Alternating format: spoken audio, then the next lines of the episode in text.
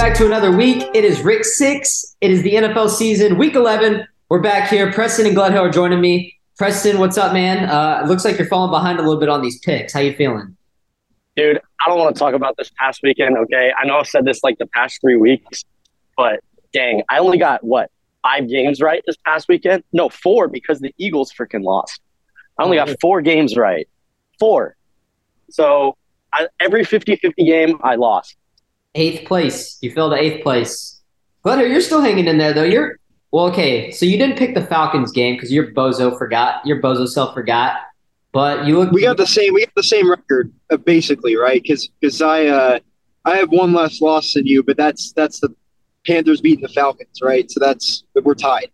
Yeah, we're technically tied, but it, it is throwing yeah. me off. It says 87-61. I'm 87-62, and we're still a game yep. behind. We're still a game behind Gage. So it's getting serious, man. Preston, I mean, you're in eighth place, but you're only four games behind us. So I mean, it's not the it's not the complete end of the world. You know, you had a decent week, and you're you're what two games behind us, maybe, maybe maybe one. You you can pat your back a little bit. You'll be all right. We still got some time. Well, Glenn, how you doing, man? I, I mean, I guess what's been going on? Doing well. Um, I, I, watched uh, most of that game a couple nights ago, the, the Monday night game. It was really entertaining, actually. And the Commanders, I think, like they're with all the drama going on with that organization, for them to be five and five, like, like, like think about like what what Josh McDaniels would do right now to be five and five. What I mean, who else is is losing right Daniel now? Like Hackett.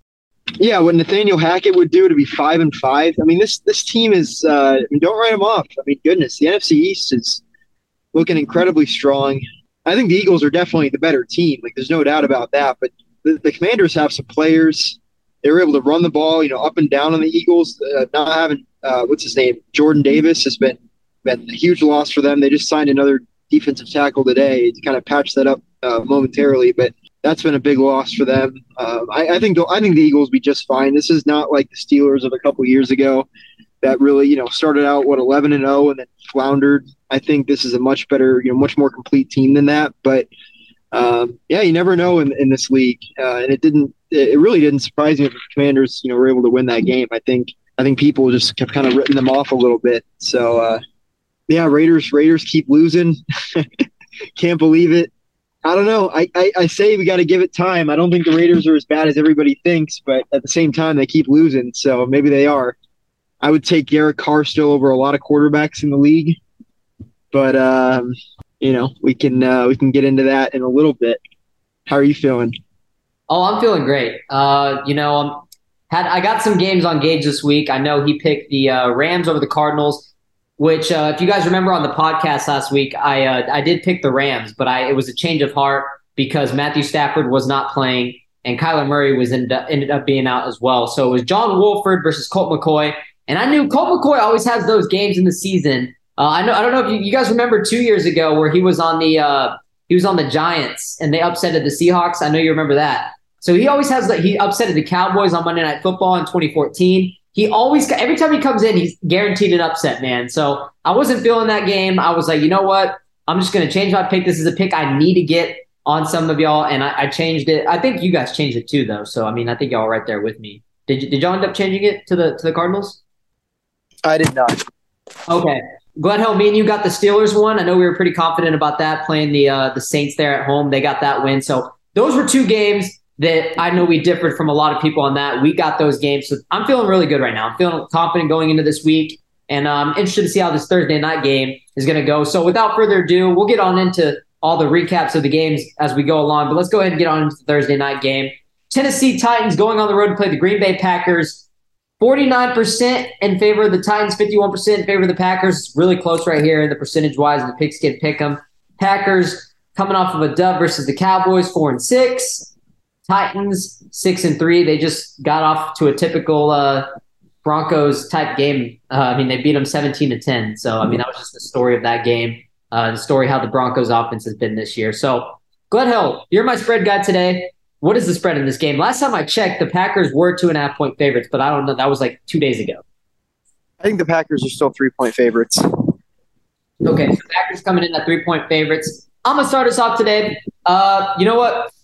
Before I go into my pick, I just want to recap that Packers, uh, the Packers side of the of, of things against the Cowboys. So first of all, obviously the biggest takeaway was Christian Watson. Um, he had, I think, three or four catches for 100 something yards, and he had three touchdowns. Uh, he absolutely killed the Cowboys secondary. Uh, he had that 175 yard touchdown on Anthony Brown. Thankfully, none of them were on Diggs because I know people would be clowning Diggs if Diggs gave up any touchdowns. Packers did a really good job. They did not throw Trevon Diggs' way. They targeted DaRon Bland and Anthony Brown and, and the weaker defenders of the Cowboys uh, secondary. So took advantage of that. Uh, Aaron Rodgers kind of got a get right game, and they the Cowboys defense could not stop the run. So Packers had probably the most complete game they've had all season in that game. I, I do think they had a lot of uh, what's it called? They had they had the refs in their favor being in Lambeau, and there was uh, definitely some questionable coaching decisions in that game that ultimately got the Packers the win. But nonetheless, the the Packers did play well. They played well in that game, and they looked better than they had the past five weeks. Uh, so they they snapped that five game losing streak, got back to four and six. It's technically not out of the hunt of the playoffs. They can still get back in it, and I'm going to say that they still stay in it. I'm going to say that they beat the Titans here at home in Lambeau Field. Look, I don't believe in this Packers team. I still think they have a lot of problems. I get it. They own the Cowboys. They, I mean, I should have saw that coming, right? But I still think being in Lambeau Field, I know it's going to be a short week, but Ryan Tannehill hasn't been healthy this year. Uh, and I think the Packers offense maybe might have caught a little bit of a spark in that game against the Cowboys. I still don't think they're good. And honestly, if they lose this game, they're definitely not making the playoffs. You can't go to four and seven here if you want playoff hopes, especially in Lambeau Field. But it's going to be cold. And last time the Packers played the Titans in Lambeau Field, it was freezing, it was snowing, and the Packers absolutely destroyed them. So I'm going to say the Packers beat Tannehill or Malik Willis, whoever it is. Don't know who's going to start. Titans defense keeps it close, but ultimately the Packers will win a low scoring game. Let's go 21 to 18. Preston, who do you got? Did you guys say Packers were three point favorites or Titans were three point favorites? Packers. Packers are three point favorites. That's wild. Um, I'm second guessing like all my picks now because of what happened this past week and it's just not healthy. So I'm going to go ahead and I'm just going to stick with my gut. I'm going to go ahead and write it out here with Tennessee. I still think Tennessee is the better team, and I think their their physicality on defense is going to be very tough for Rodgers and these receivers to deal with. These receivers, even though they got a little spark going last week, the Cowboys defense is more speed based, and the Titans defense is a lot more physical. So I think they're going to get pushed off the line and it's going to be tougher for these receivers to get open against Tennessee. So Tennessee go ahead and wins this game. I think it's going to be low scoring, 17 to 14. Preston's taking the upset, and I'm with. Um, I mean, I hope, I hope you're right, Preston, because I'm, I'm going to be rooting for the Titans. Glenn Hill, what you got? Yeah, man, this is this is tough. This might be the toughest game to pick all week, uh, and we're starting out heavy here. Um, give me, uh, give me the Titans, man. I hate to, I hate to say it, but uh, on the road, I think I think they're still going to get it done. Uh, I like what Preston said about their defense. They're very tough, very well coached. Uh, maybe the best coached team in the league because, well, I mean, you know, there's there's a lot of controversy there. You know, you know, t- people don't think Tannehill is really the guy. They maybe struggled early in the season to run the ball. All of a sudden, you look up this team six and three, and they're you know probably going to win their division again. So um, Titans are still you know still for real. They're still going to be you know be in, be in the mix in the playoffs. I uh, I think this defense is really good, and I think the Packers on a short week, you know, maybe aren't you know they're not going to have as much time to, to plan for this. So I'm going to take Tennessee to get it done, although I'm not entirely confident in it because I think the Packers, you know, give them a lot of credit. I think they found a, a, a good formula to win games. Um, yeah, they really got their run game going, ran up and down the field on the Cowboys, and um, you know, of course, Christian Watson catching three touchdown passes. I think that's huge for young receiver, and hopefully that bodes well for him going forward. Because I'm, I'm definitely rooting for this Packers offense to kind of figure things out and kind of make things more competitive in the division. Um, which you know at this point, you know, it looks like Vikings are kind of a runaway train in the, in the North. But um, you know, maybe, if Packers going to run here, I yeah, I'd like to see that. Why not? You know, let's let's see it. So, uh, but I'm going to take the Titans in this game. Let's go 24 to 21. I think it's a good game really looking forward to see how this one plays out. Wouldn't be shocked if the Packers win it, but I'm taking the Titans. Looks like I'm the lone wolf here on this one. I like it. Yeah, I mean these Thursday night games, man. I haven't been the best at picking them, so you never know. It seems like when one team I think is going to win, it's probably the better team. They lose. So uh, I, I agree with you guys, though. I still think the Titans are the better team, But I just something about me, Packers and Lambeau Field coming off a dub. I think they're I think they're gonna go to five and six here. But I I still think they got a lot of problems. So we'll see what happens. Titans defense is physical. Next game, this is a tough one for me. I don't know if it's tough for y'all, but Chicago Bears at Atlanta Falcons. You know, two teams that are kind of towards the bottom end of the spectrum. Uh, but looks like this. I mean, I'm very uh, surprised here with this uh, percentage 63% in favor of the Bears. I thought it'd be a little bit closer three and seven versus four and six. Uh, Glenhill, what is the spread here? Atlanta is home. Give me, give me a minute to find it. I'm actually in the store right now. Hold on. Can you actually find this one for me? I'm so sorry. I forgot. yeah, hold on. Falcons are three point favorites at home. Here we go. All righty. Okay, Preston, I'll have you start this game. You know, Justin Fields had another crazy game, uh, but they were on the losing end. Uh, he had first QB in NFL history to have 100 rushing yards, two rushing touchdowns, and two passing touchdowns in a regular season game. Uh, he made up for that pick six he threw uh, to Jeff Okudah, which was really bad. He was under pressure inside his inside their own territory, and he threw it right to Jeff Okudah as he was getting sacked, and that completely changed the outcome of the game. You know, they were up 24 to 10, and after he threw that pick, it was just like a change of momentum. He did rush that crazy touchdown afterwards, but ultimately, when you look back at if the Bears could have won that game, that those are plays you're going to look at and think, okay, well, why did, what went wrong? And I'm not saying Justin Fields was the reason they lost that game, but that was definitely a big part of why they lost that game. Uh, and then they, obviously they missed a PAT too, so you know that's never a good thing. The Lions ended up you know barely squeaking it out at the end there. So, uh, Preston, when you're looking at this game here, Bears, Justin Fields has been proving he's the guy, but they still have been on the losing end. Meanwhile, you got Atlanta coming off of an ugly Thursday night game where they couldn't really score points. And it seems like defenses are starting to figure out how to put pressure on Mariota and force him to throw. When you do that, he's very incapable of being a starting quarterback. So, Preston, what, what you liking in this game? Yeah, so for this game, you know, obviously a lot of people are going to be riding the Justin Fields hype train, but I think with this game, you got Atlanta coming off of a, a, a game that they feel like they should have won. I think they have two straight losses now. They were sitting at four and four. Now they're sitting at four and six. They got to get a bounce back week this week. Chicago, you know, obviously Justin Fields has has made some spectacular plays running the football the past two weeks, but I don't know. I think uh, Atlanta's going to do a much better job game planning, trying to contain him and making him throw the football. So if Justin Fields doesn't throw the football against Atlanta, they're not going to get past him. Atlanta's going to keep running their offense, and uh, hopefully, you know, they're able to create some plays there against the Chicago defense that's been struggling. Uh, they struggled last week. So unless Chicago runs the football down the Falcons' throat, I've got Atlanta winning this game 27 to 21. But what you think? Yeah, I mean, shit, I'm gonna, I'm gonna agree with you. I'm taking the Falcons in this one. Yeah, I think they're gonna have a bounce back week. Uh, I, I, I think the Bears with with these trades recently, losing Robert Quinn, losing uh, who else did they lose? Oh, Roquan Smith. Um, I think uh, I, I think their defense hasn't been playing as well recently and I think the, the, the Falcons are to be able to run up and down the field on them. And I still I still believe in Arthur Smith, and I still believe in this team to to come out and get a big win, especially on especially on their home field. I think we'll see some scoring in this one, though. I I, I like this to be a really exciting game that'll probably come down to the wire. It'll really you know come down to one or two plays. Could really go either way. Um, surprised that it's not you know closer to 50-50 in the pick'em, but uh, I'm going to take Atlanta to win 33 to 30. Well, would you look at that? We have another lone wolf here. I'm going against y'all again. I have the Chicago Bears winning this game. Uh, look, so I'm, just not liking it. You know, Falcons being three point favorites at home.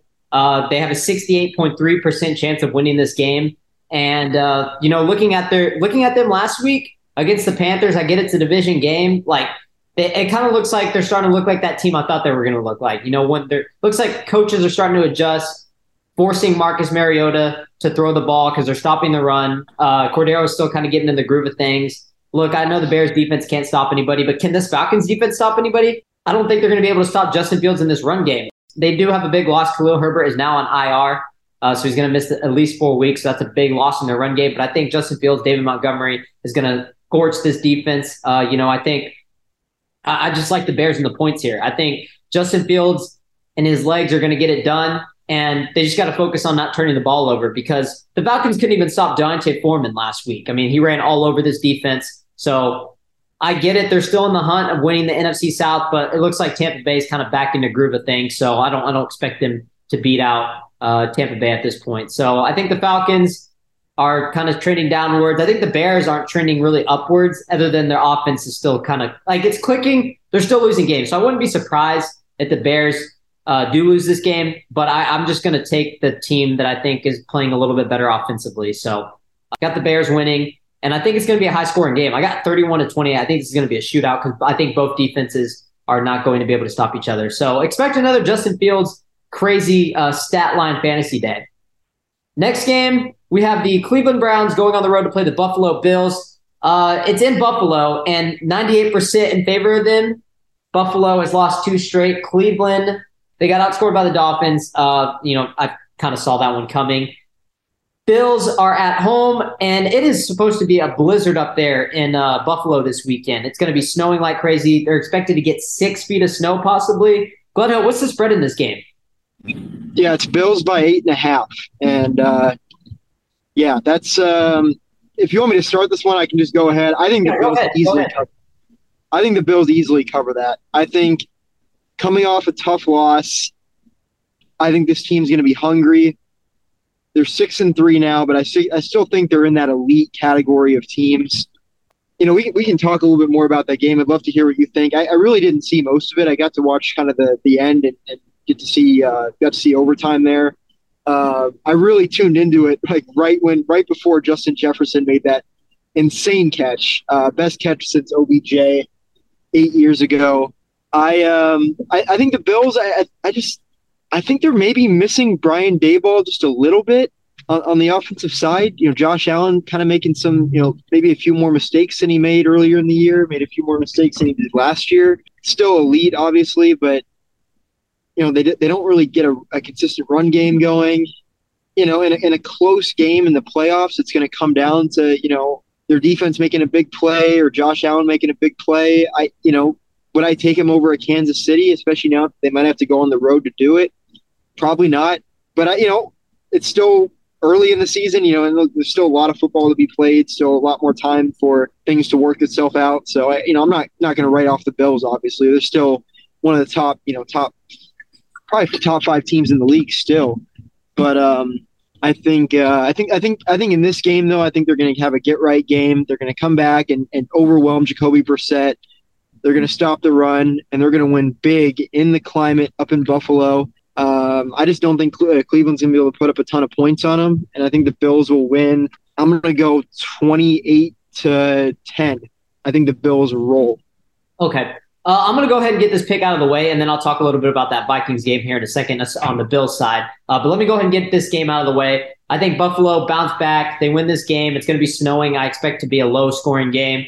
Uh, but I, am interested to see uh, how the run game looks because they're going to have to run the ball. I mean, it's going to be snowing, so you got. I mean, you have no choice but to run the ball. It's going to be you know crappy weather. Uh, so I I hope to see some uh, Nick Chubb crazy like carries, like 25 type carry type game from Nick Chubb and get a lot of points. Uh, and and hopefully this uh, this can help the Bills uh, bounce back. But no, Cleveland traveling to Buffalo, snowing. Give me Bills all day. I'm gonna say it's a low scoring game because it's snowing. Uh, so I'm gonna say the Bills win. Let's go 20 to like 14. Preston. Yeah, hard to disagree with you guys. One thing I will say though is I'm not sold on the spread because Cleveland can run the football so well. So this game, kind of the, the style of play is going to favor Cleveland a little bit. So, you know, Bills win, but Bills don't cover 23 to uh, 17. Yeah, I think I think uh, Cleveland covers. Okay, let's talk about that the Bills side of, the, of things versus the Vikings. So first of all, that game was one of the best games I have ever seen in my life. It was it was amazing. I was on the edge of my seat the whole time. You know, I have red zone, so I'm able to watch all the games. But you know, red zone that game was on every like two seconds, and like they were showing like it was basically showing the whole game on red zone, except you know when Scott Hanson occasionally would would pan over to the. Uh, it was that he kept panning over to the Broncos and the Titans game. And that's when it was making me mad because I'm like, I, I tell you right now that nobody cares about this game right now. Just go back to the Vikings game. I don't even care if they're like a 30 second timeout. Nobody wants to watch this Broncos Titans game because literally nothing is happening. It was 17 to 10. So let me talk about the Bills side of things. Uh, very bad loss. very bad loss. Not because Minnesota is a bad team. I think Minnesota deserves their respect, but they had that game. They had that game and they blew it. They were up 27 to 10. They were up 27 to 17. And they still found a way to lose the game. Kirk Cousins got one short on the goal line. They went for it on fourth down. Fourth and I think it was fourth and two inside their own, I think it was inside the 10 or inside Minnesota's 10. And instead of taking the field goal to go up by 13, they decide to go for it because I guess, you know, you know, they, you want to put them out of your misery, whatever. But the play call was very bad. Uh, and it was perfect coverage. And Josh Allen ended up throwing a pick in the end zone, which led to them driving all the way down the field and scoring and bringing it within, I guess that would have been what, three points at that point? Yeah. So here's the deal they lost that game because of Josh Allen. And I hate to say it, Josh Allen has not played good the past few weeks. The last two games, he's only thrown one touchdown, he's thrown four picks, three of them in the red zone. And they, they lost those two games. So I think we have to be a little bit concerned with the elbow injury. I think it's definitely taking a toll uh, because Josh Allen is better than that. Like he, we consider him arguably the best quarterback in the league, and he shouldn't be the reason that they they lost those last two games, and he is the reason, and he's definitely the reason they lost that game. I just don't understand. Like if you are up big and you have a chance to take your take your points, man. Why, why are you going for it so much? It like, you don't have to be that aggressive, especially when you have control of that game, and especially when Josh Allen is clearly not throwing the ball right well right now. Like I just don't get it. Like take your points. You threw two picks at Patrick Peterson. You you have had three picks in the red zone. Just take your points. And then when it was OT and uh, Minnesota was playing soft coverage and Buffalo was just driving down the field, they were in field goal range after running it a couple times, they got in field goal range and they threw it three straight times. The last one that ended up in the pick, which ultimately decided Minnesota to winning that game. So why did they run the ball? Why did they throw the ball three times in a row? They were driving perfectly fine down the field, and then when they got to the red zone, they automatically thought, "Okay, let's throw it three times because we're trying to, you know, we're trying to put them out of there. We're just trying to knock them out." Like Cowherd always says, Glenn Hill, that Buffalo has that one, you know, that big knockout punch. They try to, you know, beat teams down into the ground. Well, they try to do that too much sometimes, and it costs them games. Like, there's no reason that if you're driving, if you're having a good, consistent drive down the field, why do you throw it three times in a row? I don't get it. I just don't get it. So Buffalo should have won that game. I still think they're the better team than Minnesota. Minnesota does deserve their respect because they were the least talked about seven and one team. Now they got to start giving them respect. But the Bills should have won that game. They 100% should have won that game. And I'll talk about Minnesota, Justin Jefferson, all that stuff when we get to the Minnesota game. So we all got Bills. Let's move on to the next game. Philadelphia Eagles going on the road to play the Indianapolis Colts. 89% in favor of the Eagles. 8 1 just lost to the Commanders on Monday night. Indianapolis just beat the Raiders. Jeff Saturday, or I guess we can call him Jeff Sunday now, is undefeated as a head coach. Glenn, what's the spread in this game? We got Eagles by six and a half. Okay. interesting. Yeah, that's, that seems about right, though. Yeah, Eagles by six and a half. Obviously, they're. I mean, one loss doesn't define you, right? Like you're. You would think that they would. They would bounce back. They would learn from that. So, okay, whose turn is it? I guess it's. uh I think it's my turn. I think it's my turn to pick this game first. Look, I'm gonna go with the Eagles. I am a little worried about this game, and I'm worried about this game because I do think Jonathan Taylor has the potential to get like 150 rushing yards on this Eagles defense. Uh, I, I know they just signed Linval Joseph, but he's a little older now.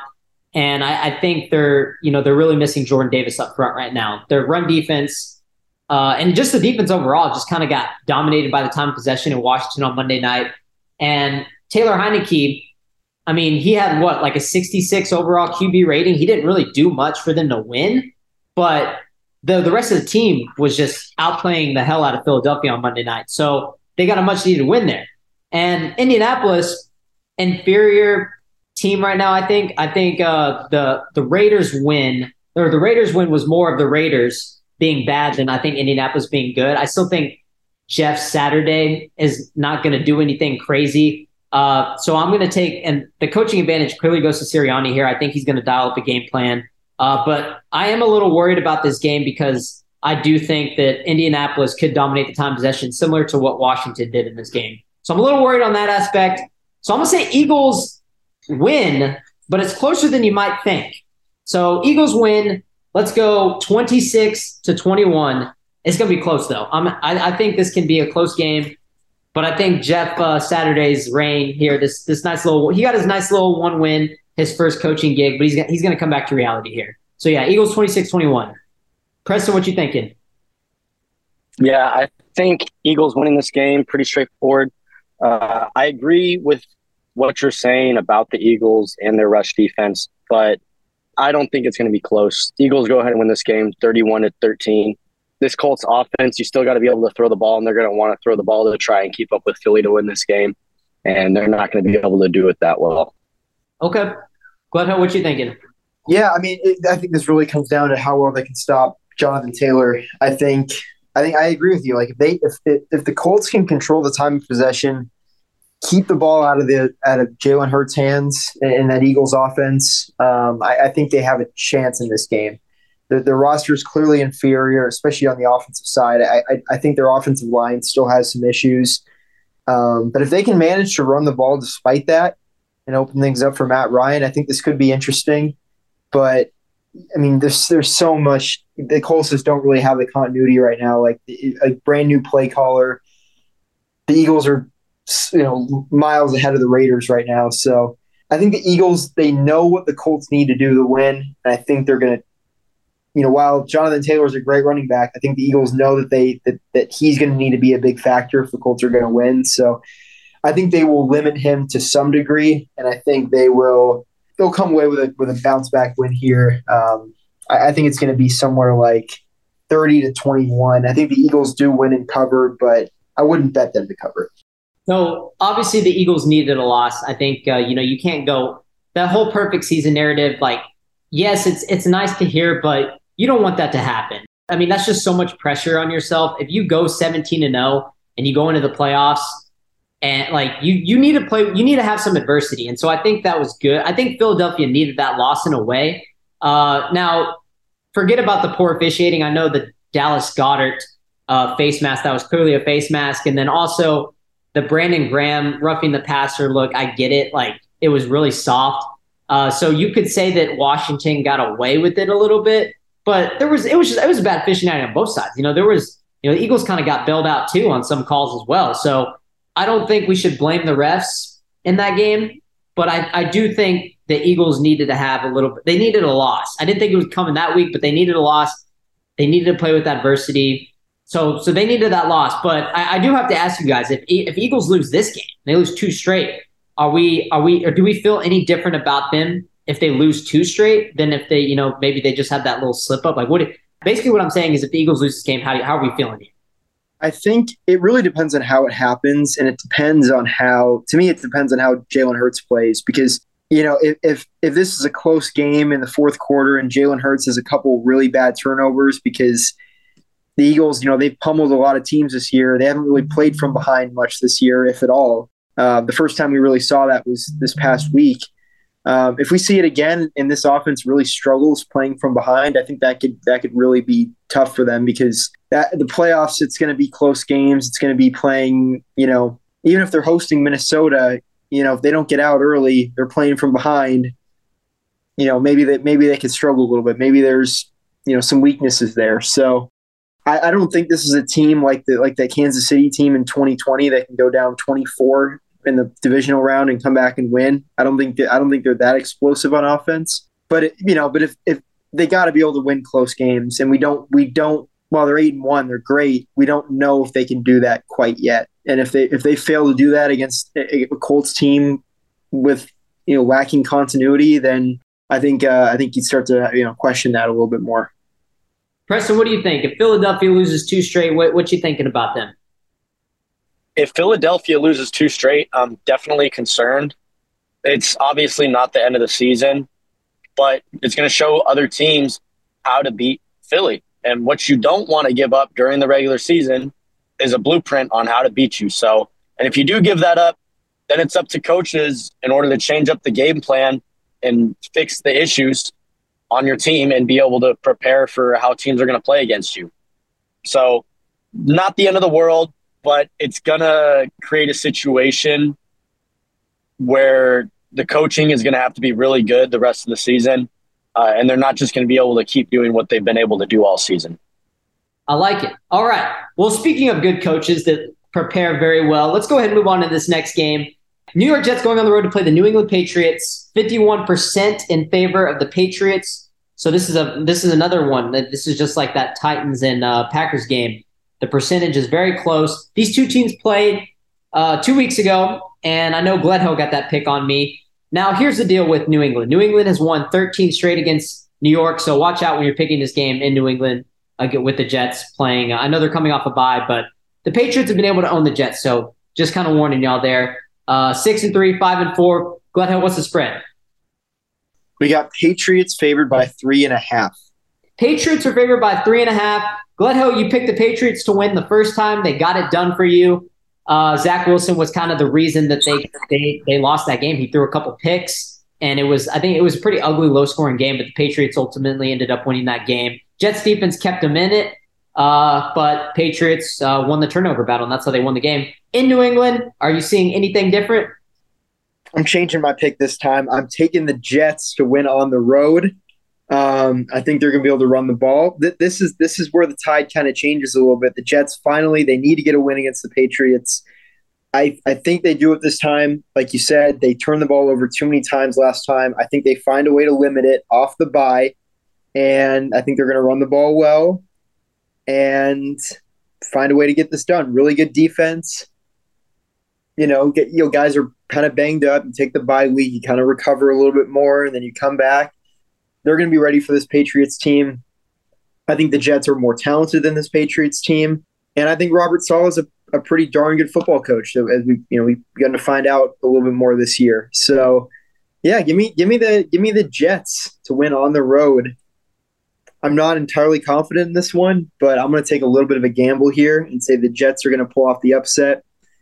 Let's go 26 to 20. I don't think uh, I don't think Mac Jones is that great of a quarterback, and I think he'll turn the ball over more than Zach Wilson. Hot take.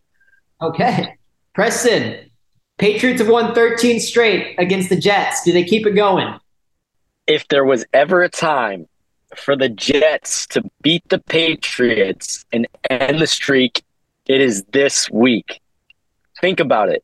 Coming off a bye, they already lost to them once this season. So that means no, most of the time, division teams that are close, they end up splitting. So, hey, I say, damn, this guy literally almost ran me off the side of the road, asshole. Sorry about that. I think if there was ever a time for the Jets to do it, it would be this week. Originally, I took the Patriots because I'm like, you know, Patriots at home, but I've thought about it more. And I'm like, if there was ever a time to do it, it's this week.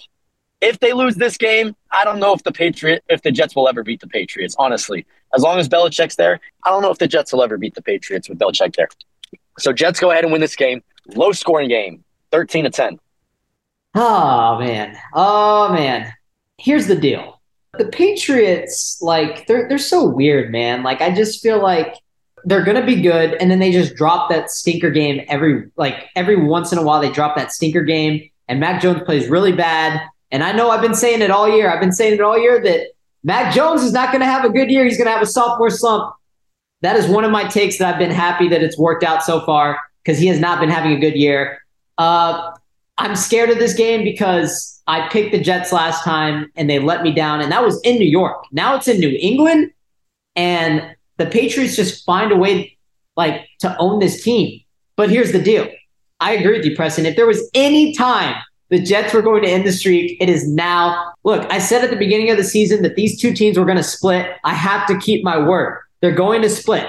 Now, I don't like how it's in New England. I don't like how Patriots own this team. If the Patriots end up winning this game, you're right. They are never like the Jets are never going to be able to beat them until Belichick like retires or something or like has a heart attack. Like I promise, that's just the way it's going to happen. I think Mac Jones is going to be the key guy here to help the Jets win. He's going to have more turnovers. They're going to make more mistakes. And I like the Jets coming off a bye. I think they're the better team slightly. Uh, so Jets keep winning. I'm rooting for you. And but I hope yeah. I get. I thought I thought I was going to be the only one. I thought you guys were going to. Well, I didn't think you guys were going to think I was crazy, but I, am surprised. I, you know, I thought I was uh, really going going out on a limb there. hey, you changed you changed your pick. Uh, so I'm guessing earlier in the week you had the uh, you originally had the uh, Patriots winning this game, huh? Yeah, I um, I don't know. I went through this week and just picked teams, and I yeah, I'm gonna go back and change it right now. I got you. I got you. Okay, let's move on. LA Rams going on the road to play the New Orleans Saints. 58% in favor of the Rams, three and six. They oh god, this this team now Cooper Kupp is going to miss some time with an ankle injury. He's on injured reserve, so they just lost another weapon. New Orleans Saints today, Dennis Allen announced that Andy Dalton is going to be the starting quarterback again. Look, if there's anything I've learned from the Saints team over the past past season is they need a quarterback, they need a franchise guy. Because if you're not going to play Jameis Winston, I mean, who you think Andy Dalton's your guy moving forward? Come on now, like they they got to figure something out. And you know, you could always say, well, just tank for a quarterback. Well, Philadelphia has their pick. They can't really tank for a quarterback here in this situation. Saints are in a rough spot right now. Uh, Dennis Allen, eh, yeah, just honestly not the biggest fan of him, but not the biggest fan of how this Rams team is playing. Glenn, what's the spread in this game? It's in the dome. Yeah, Rams by four. Or not Rams, sorry, Saints by four. Saints oh, by four. I'm about to say, bro, if it's Rams by four, give me Saints all day. Like, easy. Uh, okay. Whose turn is it? I think, oh, yeah, Preston. I think it's your turn to start. Who you like in this game? Yeah, dude. Is this AIDS game of the week? Uh, it's got to be, which is crazy because this is literally the rematch of the NFC Championship in Oh, 20. I know. I know. That's what I was thinking, dude. Well, I don't know. It's either this one or Broncos Raiders. Oh, Broncos Raiders. Yeah. I don't know. Gledhill kind of likes the Raiders still, so uh, that might not be I- AIDS I'm game still, of the I'm week for still him. interested in that game, man. I'm still interested in that game. I'm not interested in watching this game whatsoever. Yeah, on, you know what, Glenn Hope? I'll agree with you.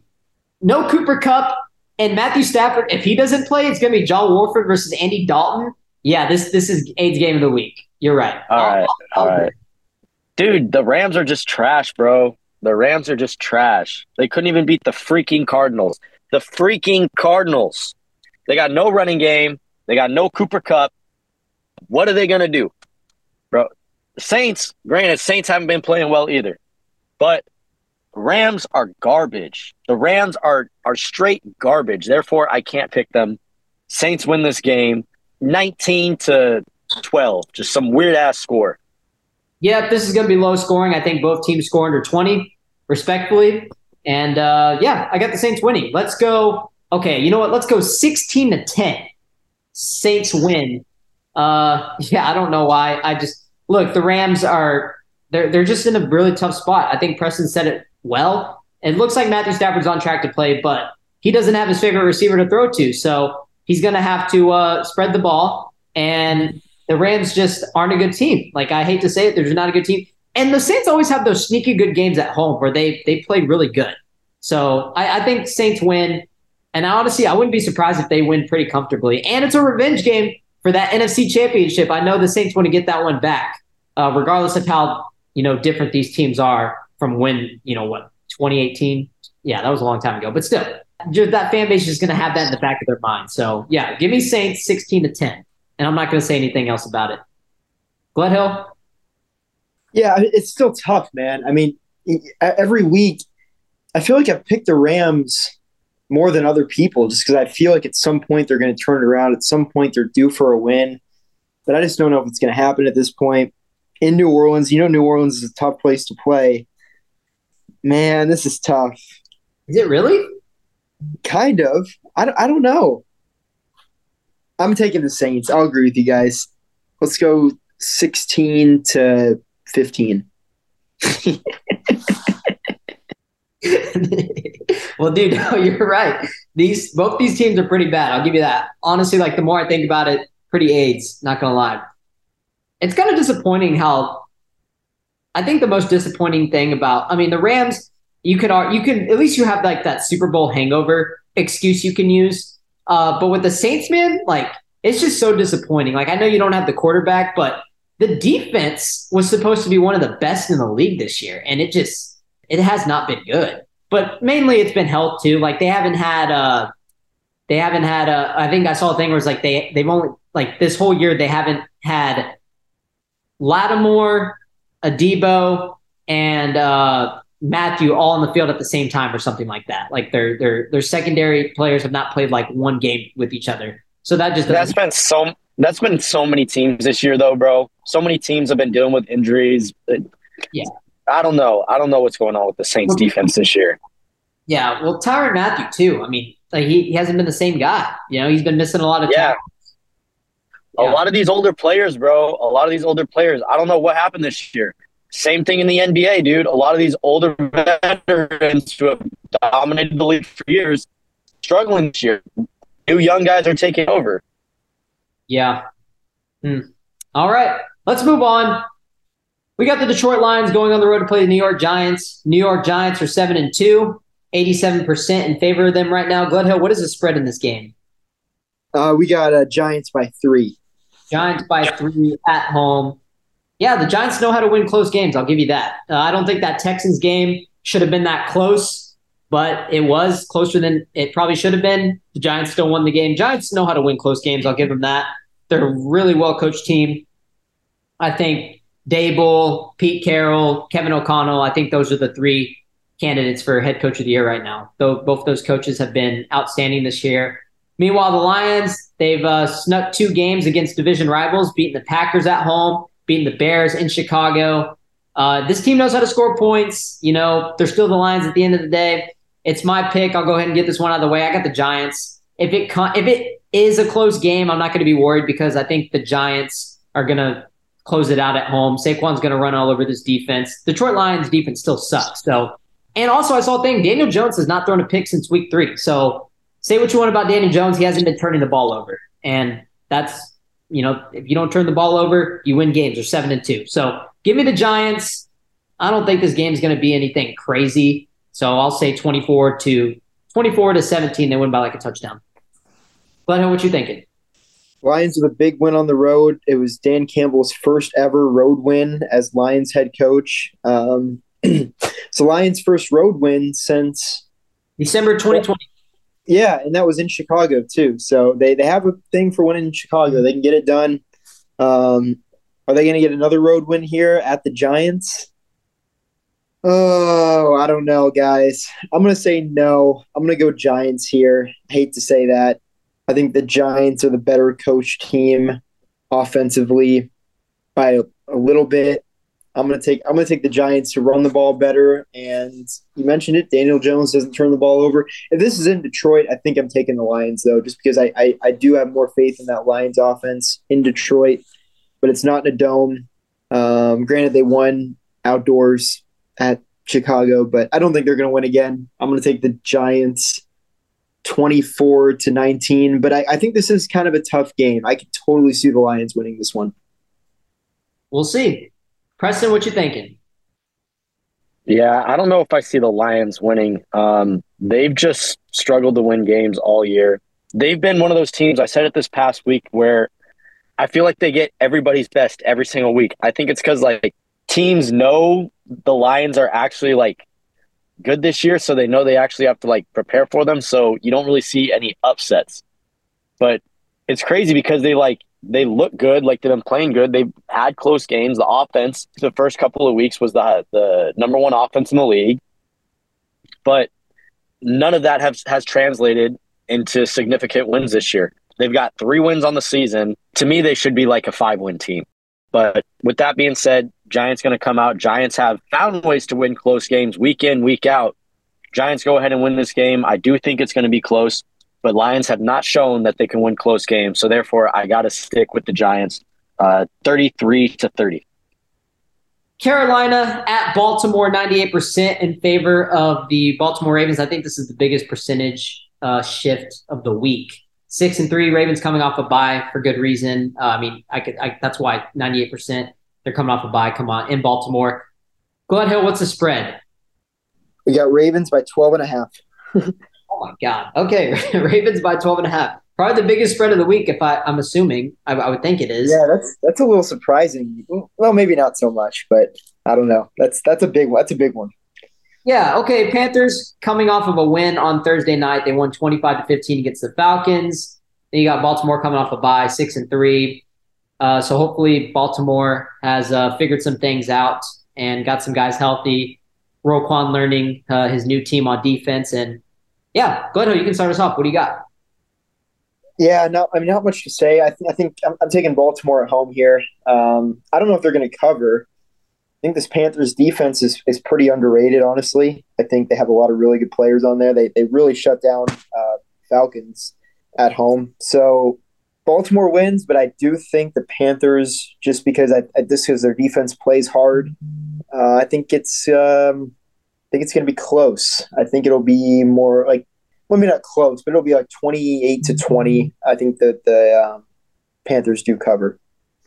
Panthers play better at home, anyways. You know, they played, they went over in Cincinnati, and Joe Mixon had five rushing touchdowns on them. So imagine what Lamar Jackson is going to do to this defense if he gets out. So yeah, I think this is going to be ugly.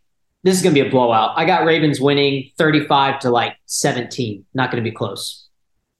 Uh, oh, and also another reason to pick uh, the the Ravens to blow them out is PJ Walker is actually not going to be playing this week. It's actually Baker Mayfield. So yeah, poor Baker going to get blown out. Preston, what you got? Um, you know who Lamar Jackson is this week? Who? The gingerbread man. And Baker, the Baker, he's not gonna be able to catch him. Run, run, run as fast as you can. Can't catch me. I'm the gingerbread man, motherfucker. Uh, uh, Lamar Jackson goes ahead and he, he kills his Panthers defense this week, 35 to 14. Easy game for all of us. I like it. It's a sweep. Let's move on. Washington Commanders going on the road to play the Houston Texans. This is another big one, 92% favor the Commanders. Glenn Hill, I'm going to guess this spread. I'm going to say, I'm going to say Washington's favored by four. No, five and a half. Um, yeah, you're closer. Your first guess. Commanders by three and a half. Oh wow. Yeah, maybe maybe five and a half is a little too uh too crazy there. Maybe maybe Texans do tend to keep games close. Uh, they don't get completely blown out sometimes. Uh, they, you know, they hung in there with Philadelphia. They hung in there with New York. So yeah, I mean, they're bad. They're probably the worst team, but they're not like 0 and 17 bad. I don't think. I mean, I think they might only win maybe one or two games all year, but still, I don't think they're like as bad as their record shows in some games. So, uh, okay, Preston, your turn. Who do you got? Washington coming off of a upset win over Philly. They second time they did it, man. They did it against Pittsburgh in 2020, and now they did it again against the Eagles. So Commanders are back at five and five. They are only a half game out of the playoff uh, wild card race right now. Yeah, I told y'all earlier in the year, bro. The Commanders are not bad. Uh, you know, obviously, I thought uh, what's his face? I thought Carson Wentz was better, was going to do better this year than he actually did. And Taylor Heinicke, dude, Taylor Heinicke, man, nobody believes in this freaking kid, and he's still.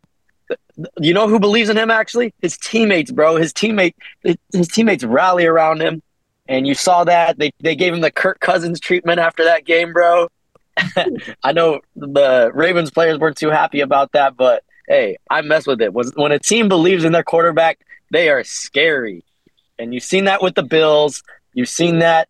You haven't really seen that this year with the Ravens, um, unfortunately. And part of that can be because of all of the hype around Lamar Jackson, it being a contract year for him, this, that, and the other. But, you know, anyways, Heinicke, players rally around him. Commanders are going to be a dangerous team the rest of the season. Give me them to cover this week, uh, 27 to 20.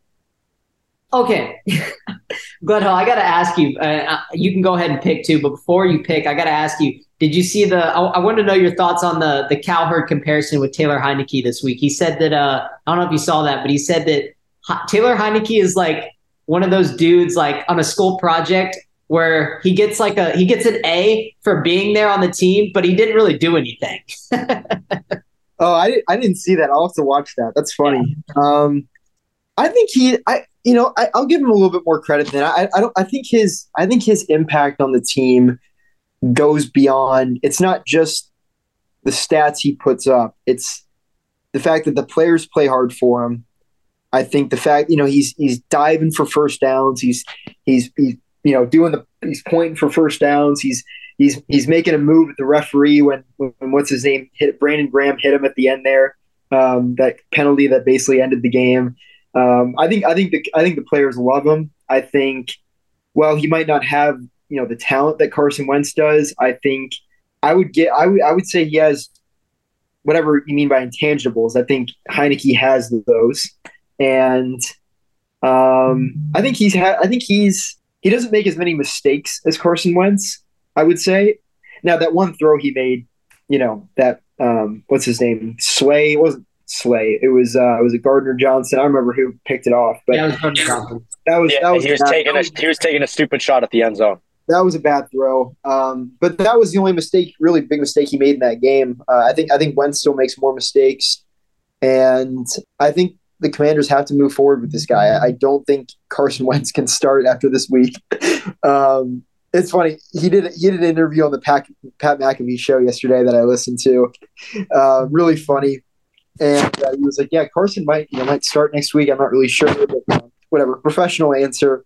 And then and and then one of the one of the guys in the show, like in the back, was like, "Yeah, Taylor Carson ain't bleeping starting this week. There's no way."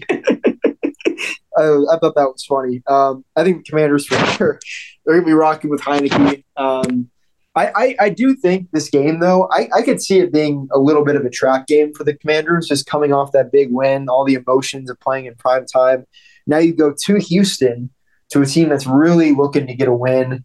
If they can slow down that run game, stop whatever Antonio Gibson, uh, maybe you know maybe the, the Texans will have a chance there. I would not bet this game. I think it would not shock me at all if the Texans pulled an upset. I'm not gonna choose the Texans because I think the Commanders are the better football team, and I think they're gonna go into this game with the right mentality. They're not gonna, you know, they're not gonna, um, you know, play slow or anything or or play with any less effort. So I think the Commanders still get it done, but I think the fact that this team's five and five, despite all the drama with the selling the team and Dan Snyder and all that, um, that's that's pretty remarkable. That there's you know they, they in the NFC, which you know you never know, like they they, are, they could be a playoff team potentially. I mean, you, never you never know. So I think they'll I think this is a big game for them. Um, I think they'll get it done. I'm gonna go twenty seven to twenty two. Yeah, I'm gonna, I'm gonna take the Commanders. I mean, if you're a Houston, if you're the Houston Texans, you don't want to win this game. I mean, you want to have. I mean, this season's out of obviously done. I mean, you're going to try to get the best draft pick possible and get your franchise quarterback possibly next year. So don't want to win this game, and I don't think they're going to win this game. Uh, I like Commanders. I like the score. Preston said 27 to 20. Uh, in terms of Taylor Heinicke, look, he's not a good quarterback, but there's something about him that the team just get finds a spark with, and something that Carson Wentz just didn't have with this team. So they look a lot better. Uh, because they played better because of Taylor Heinicke and his presence on the field. Now he's not good. Like I know, Gledhill, you were telling me you think he deserves to be a starter. I wouldn't go that far. I think he'd be one of the better backups in the NFL, but I don't think he's like a guy that you can like build your franchise around. Obviously, or like, I mean, I, I think he's a really good fill in. No, I think he's one of the 32 best quarterbacks in the league. Right?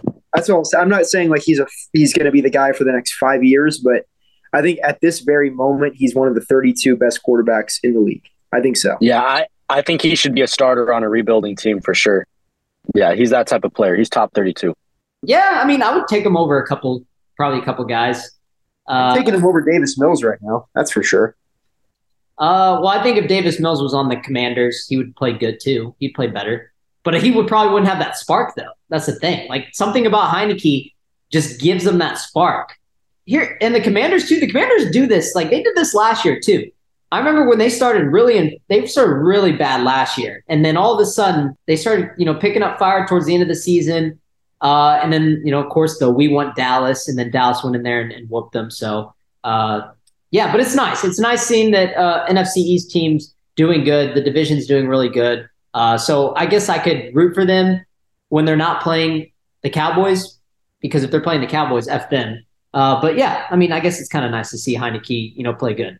Next game, okay. I'm so glad it's my pick. I can get this stupid, terrible game out of the way. I hate it. I don't want to talk about it. The Raiders going on the road to play the Broncos. 65% in favor of the Broncos right now. Uh, Gledhill, you're going last because uh, I know you're gonna you're gonna do your best to you know to just talk about how Derek Carr is such a great quarterback. So I'll give it to you last. So I'm gonna get this out of the way because I know I don't I have nothing else to say about this game. By the way, the, the Broncos are favored by two and a half. Broncos favored by two and a half. They're at home. They have a good defense. Yeah, I got Broncos. I don't want to talk about the Raiders. I'm not picking the Raiders for the rest of the year. How do you lose to how do you lose to a coach who has never coached in his life at any level in his whole life? This man got up the couch, bro. This man was talking shit about your team two weeks ago on Twitter saying, "Oh, the Raiders look horrible." And guess what? Two weeks later, he goes and he out coaches them, and they win. That's embarrassing, bro. I said this. I said this last week, Gledhill, that if Jeff Saturday goes and beats the Raiders, I want McDaniels out. I want him on an airplane first flight out of Las Vegas Tuesday at least. But then I thought about it, uh, and their GM just somehow just loves him. And then I saw this stupid thing today also it was like the reason that the Raiders won't fire Josh McDaniels uh, is financially. They don't have the money to fire him, and the team is cash poor and can't afford to fire Josh McDaniels and this and that. And he's there for at least this year and next year. So all I got to say is, I'm sorry, Raiders fans. You guys are effed. It's tough to be a Raiders fan. The Broncos, yeah, it's tough to be a Broncos fan, but at least their defense like keeps them in games. And another crazy thing is obviously we were talking about this, Preston and Glenhill. If the Broncos scored exactly 18 points in regulation of every game, they'd be eight and one. Literally, just 18 points. That's embarrassing. That just shows how bad their offense is and how much their defense is carrying them. So I'm gonna say that the Broncos do score 18 points this week and they'll win. so we'll go Broncos 18 to 14. That's all I got. Preston, go ahead. Bro, you you know why the Raiders are in this position, right? Bro, because of freaking Dan Snyder, man. Dan freaking Snyder. If it wasn't for Dan Snyder and, and those freaking emails with Jon Gruden, the Raiders were in a great freaking spot, dude. They were they were a really good team last year. Jon Gruden had built them up to finally start playing well, and he goes and gets fired because of you know his all of his dumb stuff, and now they're just they're just screwed, bro. They're literally screwed. Josh McDaniels, you know, we thought it was a good hire, hasn't turned out to be a good hire. I think it's probably because of the way the league has changed, especially this year. A lot of teams have they've built their teams to be able to stop Patrick Mahomes. So just elite pass rushes, fast secondary, taking away big plays. And, you know, the Raiders, you'd think they'd run the football, but they haven't been able to really run the football that well. They've got freaking Josh Jacobs. They had a, a pretty decent O line. I, I don't know what's going on this year. They were pretty physical the year before. Now they're not very physical. So who are they? Who who is the Raiders' identity? Jon Gruden gave that that franchise an identity. Who's going to be the coach that's going to come in and give them that identity again? So what do you what do you got? Bro, you really think I'm picking the Raiders? Well, you didn't say a score. Okay, score, score. Uh, thirteen to ten. This game's butt cheeks.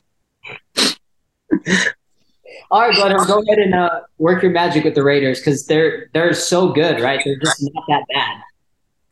Yeah, but I like what Preston said about identity. I think they definitely had that before Gruden um, stepped down last year, and then I think they had that when when Bisaccia stepped in. They were kind of the underdog team, the team that, despite all the drama, despite all of this, despite Henry Ruggs, despite you know Damon Arnette, despite whatever else was going on in that organization, they were going to be the team that played harder than everybody else, and they were going to be the team that went on a run, and they they did that. They they, I mean, Derek Carr played really really well toward the end of last year he kind of embodied the whole franchise of being kind of the overlooked, you know, guy playing, you know, coming out of nowhere, play, you know, proving the doubters wrong, and and then they decide to blow it up. Well, not completely blow it up, but they say, you know what, this coach that you know kind of led y'all to the playoffs, we think we can do better than that. We're going to go and get Josh McDaniels, who had his head, co- you know, had a head coaching opportunity like what 15 years ago, didn't really go well now but now he's now he's seasoned. Now he's he's he's won a few more super bowls. Now he's has more experience. He'll he'll come in and and and the raiders will pick up right where they left off. And my guy rich eisen picked the raiders to win the win the afc west this year with a 12 and 5 record. And um, i don't know if you've done the math but 12 and 5 is not possible at this point. Um, this is not. So um, they got to win eight straight to go 10 and 7, which is crazy. So now they're going on the road to Denver right after Derek Carr got emotional at, at on the podium. Um, I, I don't know what to make of that. I mean, that's that's sort of just.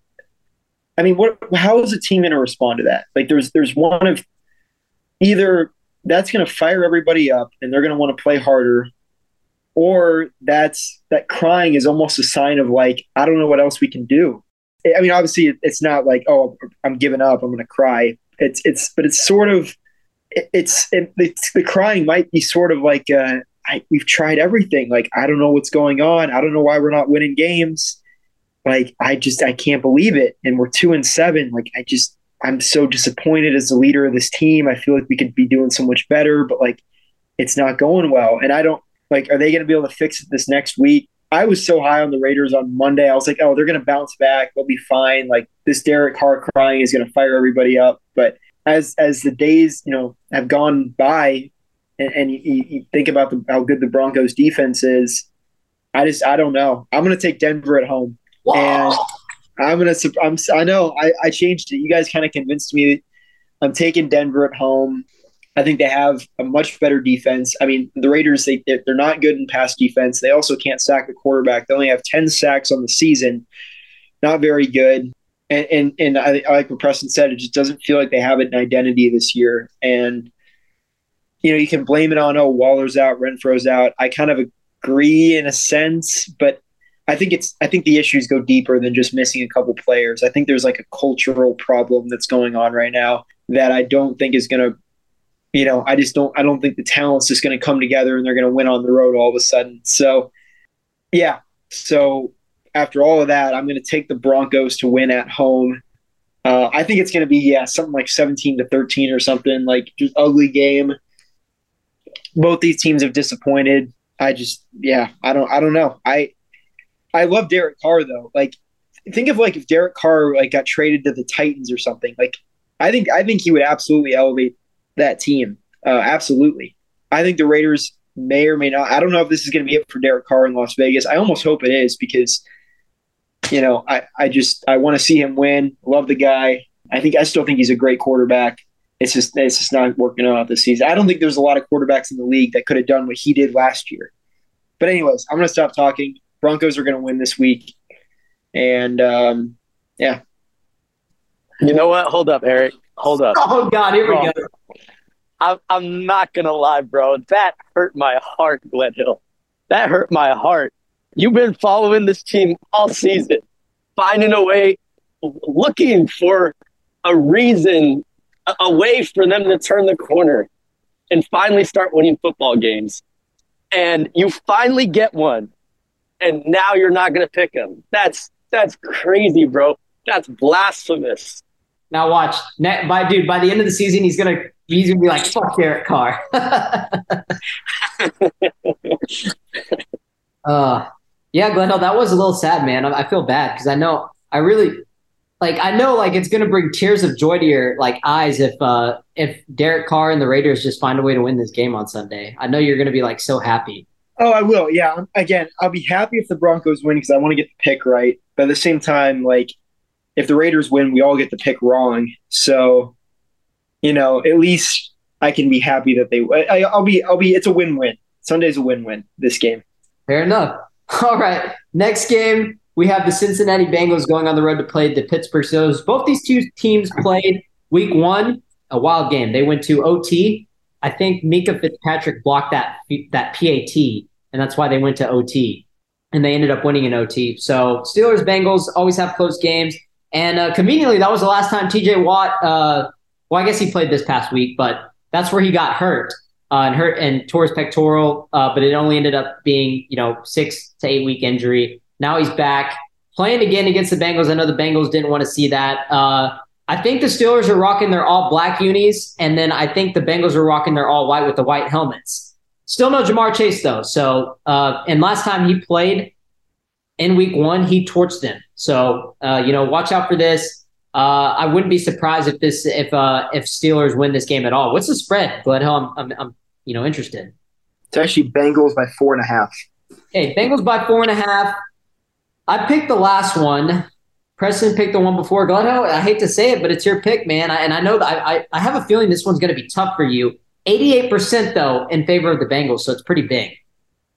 Yeah, it doesn't surprise me. Um, Yeah, I still think the Bengals defense is pretty solid.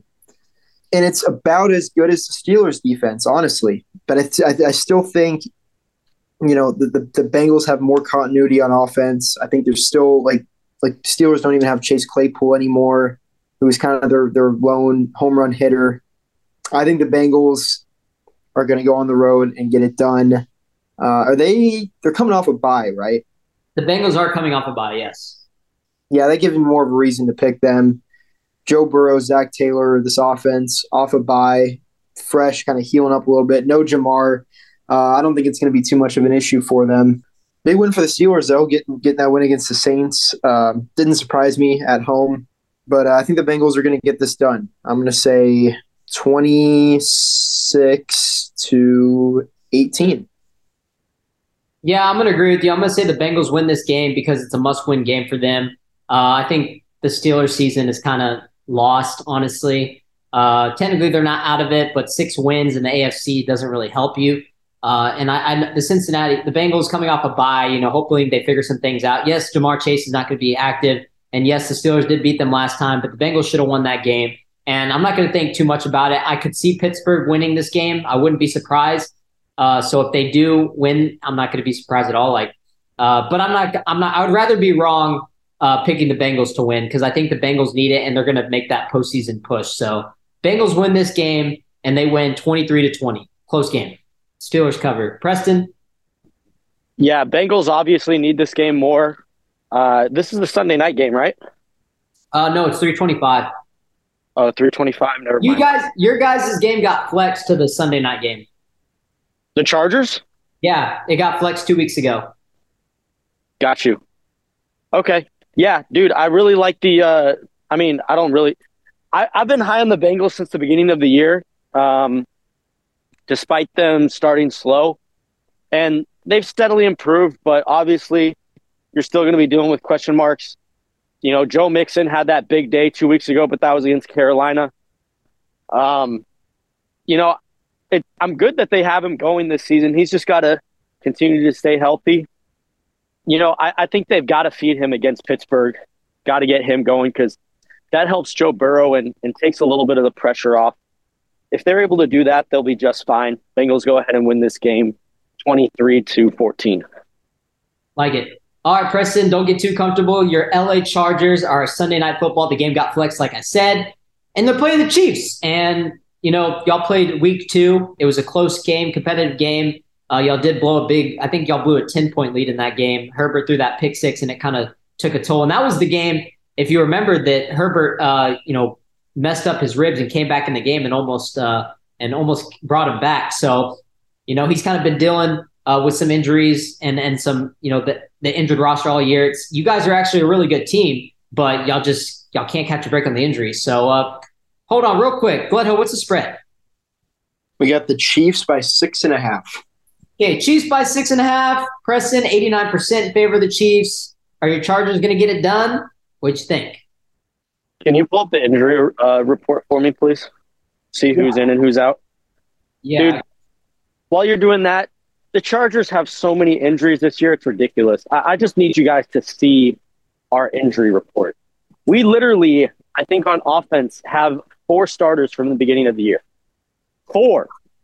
Everybody else is hurt. Every other offensive lineman, every wide receiver, you know, Ekeler stayed healthy. Herbert's beat up. Herbert Herbert had a freaking fractured rib, and he's he's been playing through it, getting better every week. I mean, you got to realize before he bruised his rib, he was the NFL passing leader. Like this team's so talented, and you know, with everybody being beat up, it's forced Brandon Staley to run the football, and I think that's, you know, if we can continue to develop to run the run the football like that, and it helps open things up for Herbert, the play action and everything, like if we get healthy, we could be a tough team if we make the playoffs. But you know, this year is probably still not our year, but this team is going to be a force to be reckoned with. Like, dude, you, you watched this game against the 49ers last week. Obviously, they couldn't score in the second half. That was the issue. But our defense, bro, like, uh, what's his name, dude? Kenneth Murray's been playing well. You know, he was injured beginning of the season.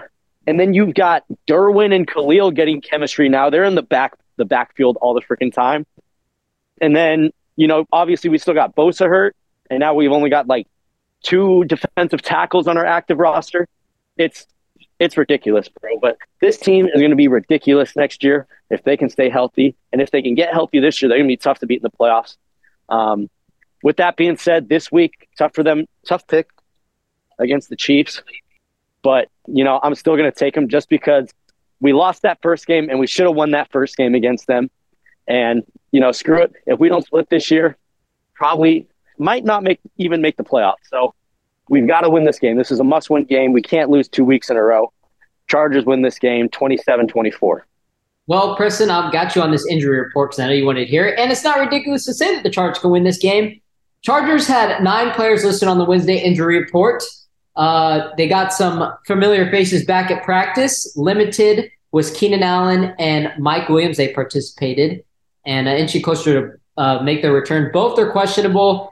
Other players who were limited DeAndre Carter, Gerald Everett, Trey Pipkins, and Chris Rumph.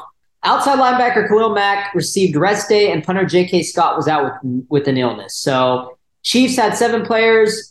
Mecole Hardman's out or did not participate. Juju Smith has a concussion, and then Marquez Valdes-Scantling is ill right now. So look to for Kadarius Toney to to maybe have a, a big chunk of this offense this week, uh, being the only uh, receiver possibly. And also, he had a big game last week, kind of came alive, caught a couple big catches, got a touchdown. Uh, McKinnon, L'Jarius Sneed, both limited. Isaiah Proche, uh, quad, full participant. Okay, so yeah, uh, nothing too crazy. Hopefully, you guys get your guys back. I'm gonna have to disagree though. I'm gonna take the charge or the Chiefs. I uh, hope you guys win. I'll be rooting for y'all. Uh, but I'm to take the Chiefs. I think the Chiefs uh, will win a high scoring game. I'm to say 30 to 27. Gledhill. Yeah, that game, uh, that 49ers Chargers game is pretty interesting because the Chargers really came out to play, and that game was looking really interesting early on. I thought maybe the Chargers could get it done, but then second half, it just Niners really controlled it, kind of wore them down with that run game. Uh, I'm interested to talk about the Niners here in a little bit. We'll get to their uh, their Monday night game. I think this is going to be a really good game, and I think the Chargers definitely cover. You mentioned they're getting healthier. Mm, I think so. So, like we know, Keenan Allen, no Mike Williams, right? Like that's that's what it's looking like.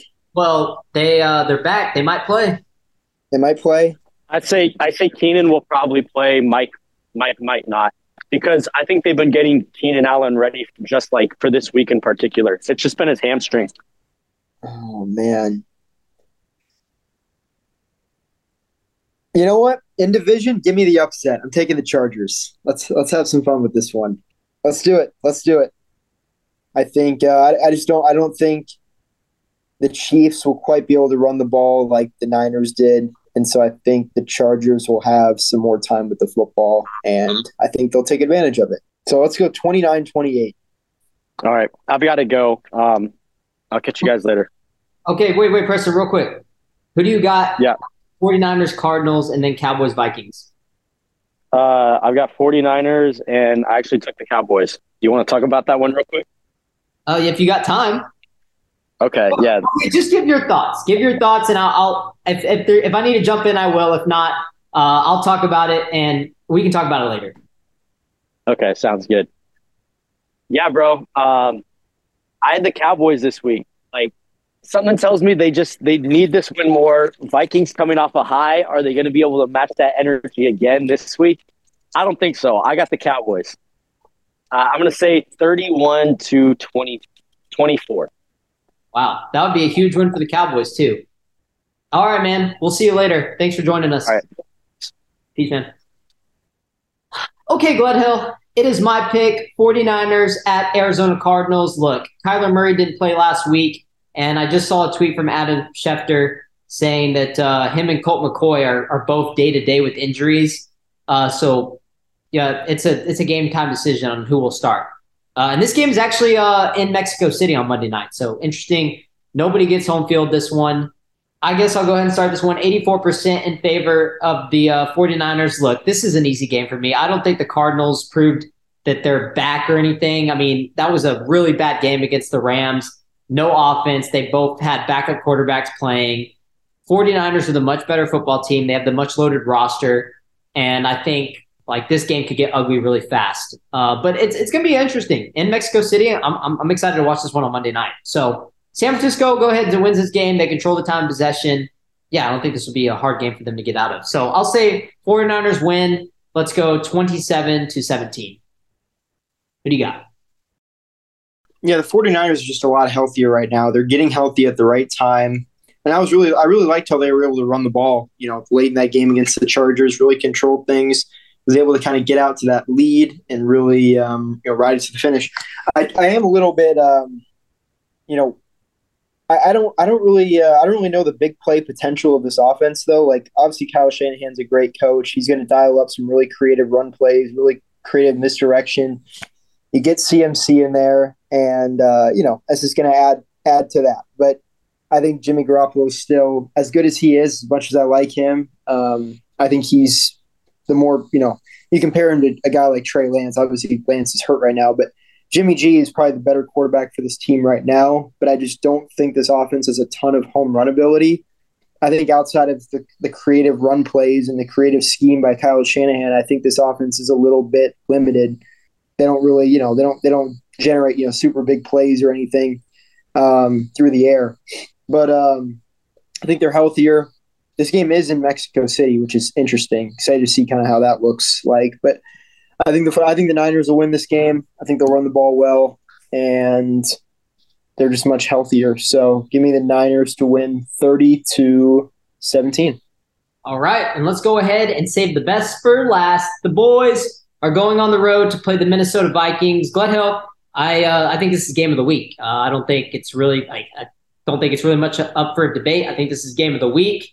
Look, I get it. The Cowboys lost to the Packers, and yes, you're looking at that game, and maybe you want to overreact because they lost to a team that was on a five game losing streak, and they didn't play well. And you could argue that the coach lost in the game. Yes, there's a lot of things, but that doesn't mean the Cowboys are are just like a bad team now. Look, I I think it was a really bad loss. Was it a bad loss? Of course, very bad loss. And I'm a little surprised that the Cowboys are favorite or, or favored in this game.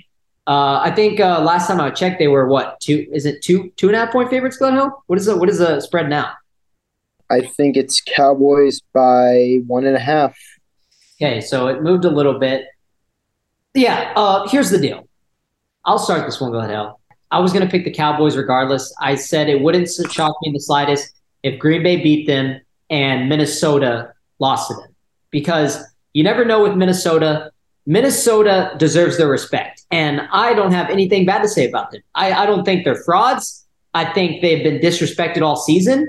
Um, now people are starting to talk about them, and I love that they're talking about them because they're eight and one, and the only loss was against Philadelphia week two, and it was primetime Kirk Cousins. So Minnesota's playing great football. And I really have like no reason to talk bad about this team. I, you know, looking back at that game versus Buffalo, I do think that Buffalo should have won it. And I do think that Buffalo is still the better team, regardless of how the game said otherwise and the record says otherwise. I still think Buffalo is the better team.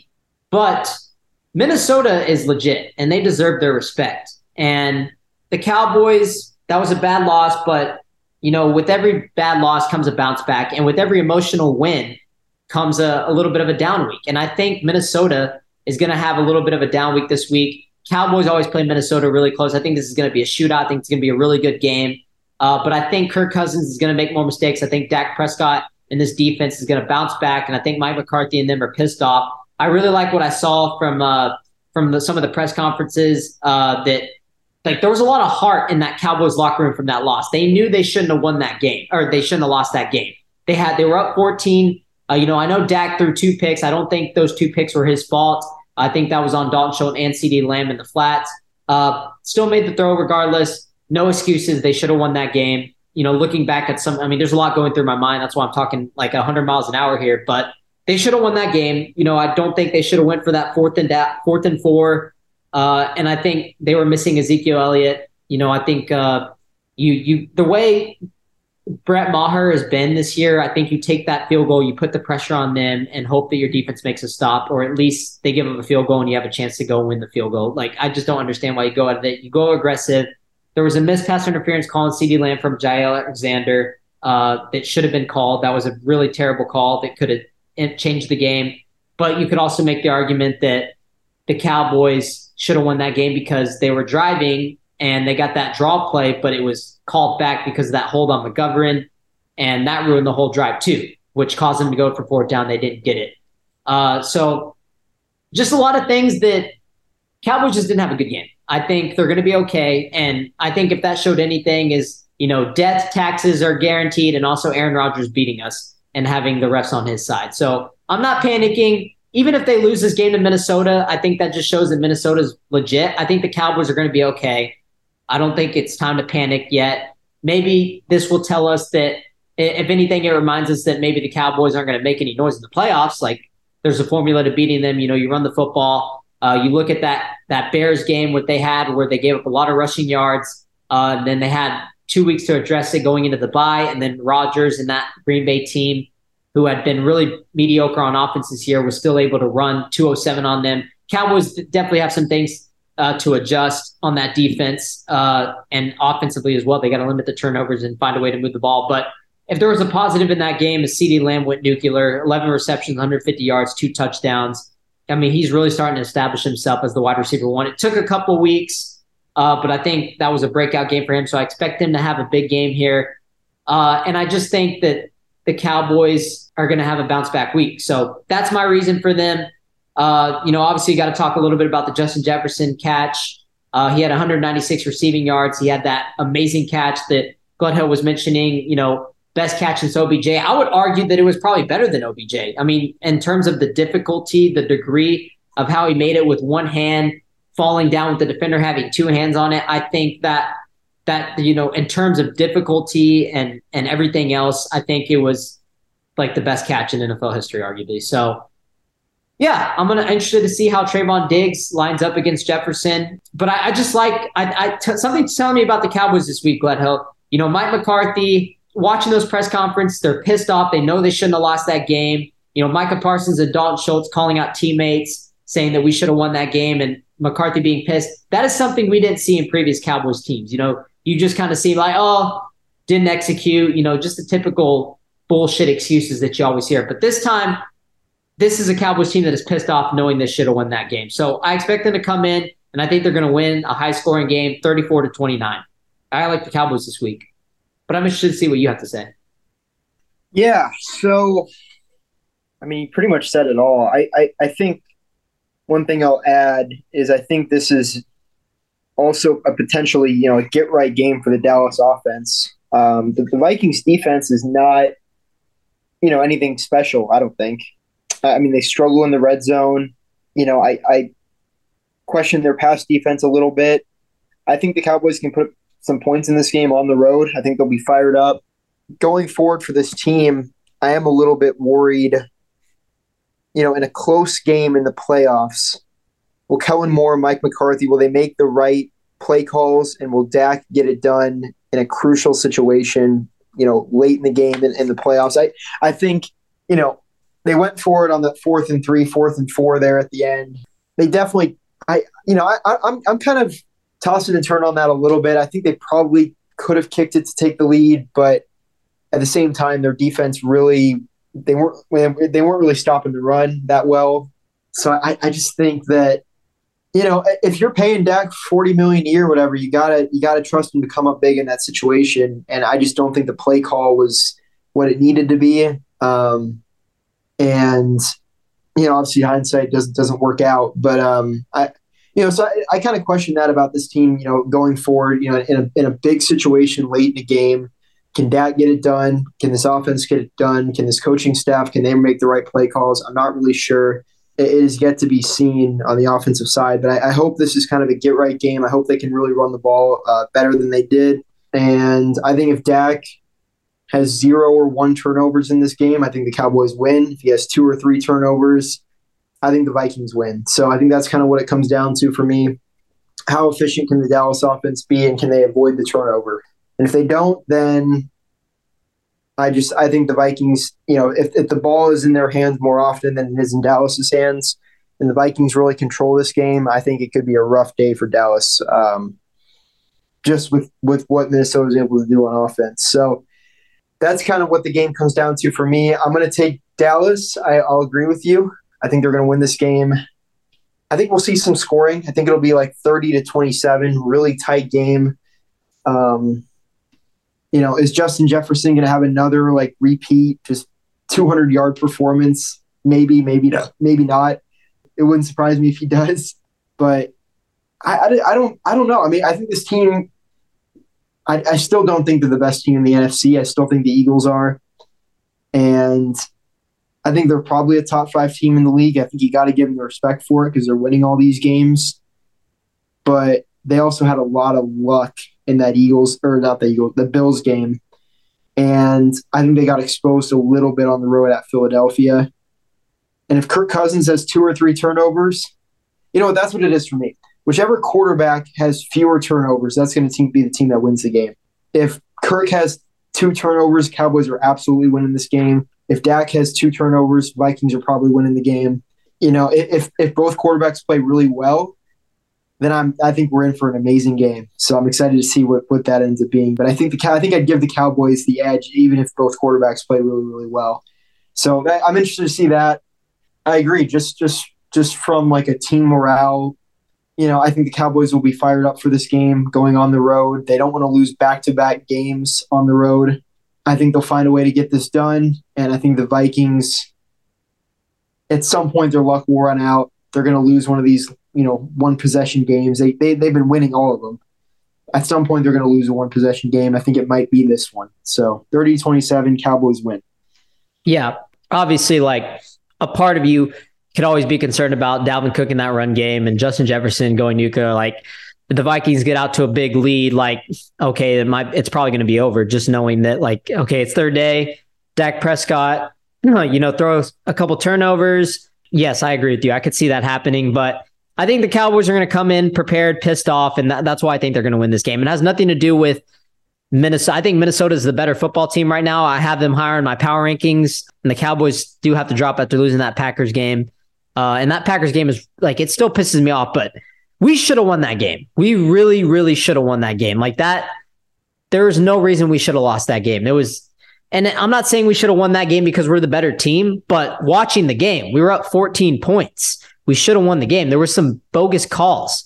But yeah, like I said, death taxes and Aaron Rodgers beating us. Like it, it is what it is. You can't get away from it.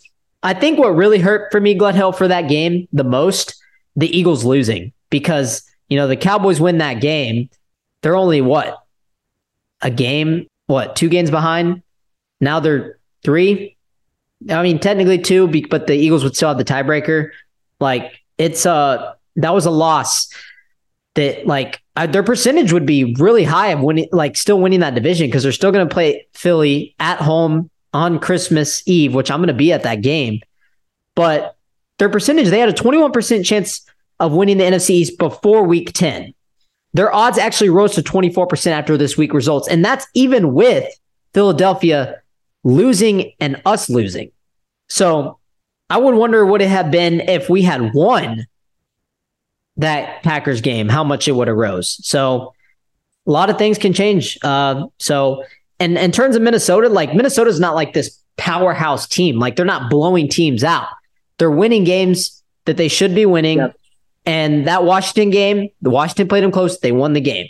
Bills game, they should have won that game. The Bills should have won.